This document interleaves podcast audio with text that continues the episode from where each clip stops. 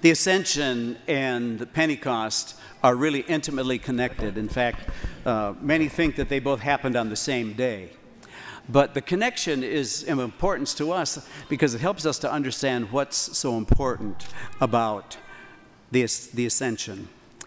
And some things are, are kind of given, so we know that the ascension was a literal thing that happened. And so Jesus went up, and the disciples were kind of,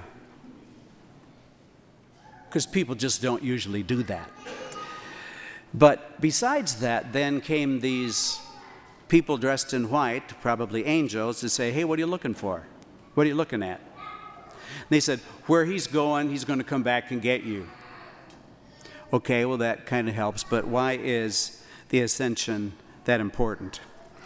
In the reading that we have from the Acts of the Apostles today, we hear it started out that when they gathered together, they asked Jesus this question Lord, are you going to at this time restore the kingdom to Israel? Now, you have to understand what that means. These guys had been with Jesus, with his teaching, listened to him all the time, traveled with him, and right before he goes, they want to know if he's going to be the next president. They didn't get it. When they said, Will you restore the kingdom to Israel? they thought that the Messiah, whom they were all hearing was going to happen, and they believed Jesus was, was going to be a political power. He was going to change the country. And it just goes to show that if you there are times that you think that you have doubts and you, you don't really understand things sometimes, well, we're in good company because neither did the, the disciples. And he said, You know, it's not for you to know the time or the hour. That's not what this is about. Okay? But then he said, What will happen is the promise of the Father that you have heard me speak. For John baptized with water, and in a few days you will be baptized with the Holy Spirit. What's the difference, you ask? When John was baptizing, it was a repentance, if you remember, we heard in the scriptures, for the, for the forgiveness of sins. But now this comes this new baptism, which all of us have been baptized with. And what's the difference between John's baptism and our baptism? The Holy Spirit gives us power. We're going to celebrate that next weekend with Pentecost. It gives us power. Power for what? Well, it gives us power to do what you and I can't do on our own. And so that's why we, we have to continue to listen to the rest of the scriptures for this weekend. And so we hear in this reading from Ephesians that God is Lord of all. So when we think about Jesus ascending into heaven, it's not that he's just, oh, well, he was here on earth and now he's gone. No, he is above everything, above the universe. He's Lord of everything. So why is that important? It's important because no earthly constraints can hold him back now. And so he is going to his dominion. We, we use the word dominion nowadays like it's a dirty word, okay? But it's not. Everything, everyone, all creation, all religions, all people, everything comes under Christ's feet. And so then that brings us then about this idea about him saying that he is Lord. So, if we believe that Jesus is Lord of the earth, the question that you and I are called to live out is whether or not He's Lord of my life. Is He Lord of your life? And that's where a lot of times Christians fall down. They look at their religion as kind of an external thing. If I have time for it, if it fits into my schedule, if it's convenient, uh, if it's politically correct, if it doesn't make anybody uh, uncomfortable. And all those things are fly in the face of what this is really about. I read uh, a commentary this week that had a great illustration I want to share with you. So, if you have a piece of steel and a magnet, and you start bringing them together, and then pretty soon they come together. The steel hasn't lost any of its properties. It's still steel. But now it has a different, powerful relationship because of that magnet. So think of that magnet as Christ. Think of that magnet as God. And so now in the ascension, Jesus isn't with us in the same way. So now he's going to leave us what? The Spirit, the advocate. And that is going to be the power, the force that draws us to God that draws us to God. So that changes our everyday lives. How does it change our everyday lives, Father? This is how it changes it. Are you ready to meet your Maker? Now, a couple times people have said that to me, and it's because the guy was a lot bigger than I am, and we disagreed on something. It wasn't a theological discussion. It's a great question. Are you ready to meet your Maker? Because in the meantime, where you and I are living, that's what our whole life needs to be drawn towards. You may have heard at a funeral that poem, The Dash. It's from your birth date to your death date. The dash, it's what's in between the two of those, huh? Well, that's where you and I are called then to prepare ourselves to meet our Maker. And most of the time we hear about that, people get paranoid and depressed and all kinds of other things. No, that's the only reason we were born. We weren't born to stay here. Funerals shouldn't be a surprise, although sometimes the manner of death is. No, it's the direction.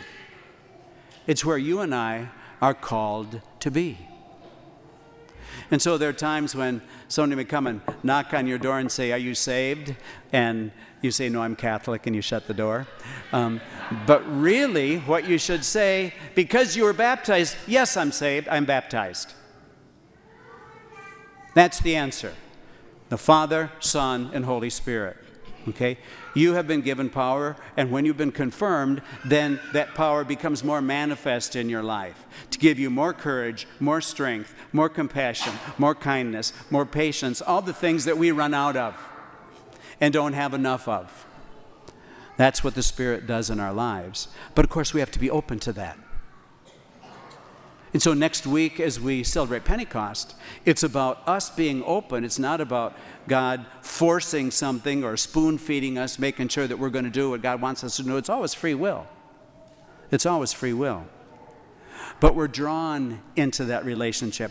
I keep reminding you because I remind myself if God's all powerful, God could have made you good. God could have made you exactly the way you should be. And do you see what a mistake that would be? Because it takes away our free will. It's your choice.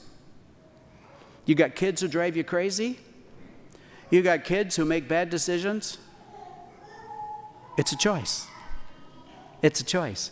You can't keep, you might like it, but you can't keep your kid uh, tethered to a chain on the clothesline so they can only go so far. God could have done that to us. God doesn't do that.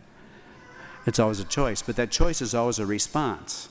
And so that's why this whole idea about baptism and evangelization go hand in hand. So when Jesus says, Go forth and baptize all nations in the name of the Father and of the Son and of the Holy Spirit, okay, everybody can't do that unless it's a case of emergency. That's something that the, the priest or the pastor does. But when he says, and teach them all the things that I've commanded you, that's what you and I are all called to do. How do we do that, you ask? By the way we live our lives, by the way we treat people, by doing the assignment that I gave you last week about hanging out and talking to people instead of getting so in your own little rut and taking care of my life and I'm busy and I got all this other kind of stuff to do and there's a person four feet from you who nobody's talked to this week and you just walk by. It's how we're living the dash. It's how we're called to make a difference in the lives of others. A quote I read this week said, There's no proof of heaven, only witnesses to it. Think about that. There's no proof to heaven, only witnesses to it. Same thing about God. There's no proof to God. People say, Well, Father, I just, if I just knew for sure, I could believe. No, there's only witnesses to that. That means us. We're going to be somebody else's proof. Boy, I don't know if I believe in God, but I look at the way she treats him. I look at what these people have done for me in my need. I believe in God. That's what it's about. That's what it's about. And so, this idea about when Christ is getting ready to leave the earth, he said, I will be with you always. So he's leaving us his presence. He's leaving us his presence. And that's all you and I are called to be to the world. Most of us are not going to perform miracles. but what we can do very ably is to be present to people is to be a sign of God's presence, to be reach out to them, to accompany them. We don't have to fix them, we just need to be with them. Jesus says, I'll leave you the advocate. I will be with you until the end of the age. So, as we prepare for the celebration of Pentecost next week, Um, maybe a question you could ask yourself or think about this week is how open am I to this? You know, I go to church. Big deal. If it's not opening you up, if it's not helping you to be more present to other people, if it's not making you more compassionate, if it's not making you more patient, then something's wrong, and it's not the church's fault. It's these hard hearts that happen within us. And so the Feast of the Ascension is Jesus heading off and saying, okay, now it's your turn. I'm not going to be here in the same way, but if I'm going to be present, part of the ways that I'm present is through you. So, how is that going to affect the way you live your life? Depends on how you live that dash.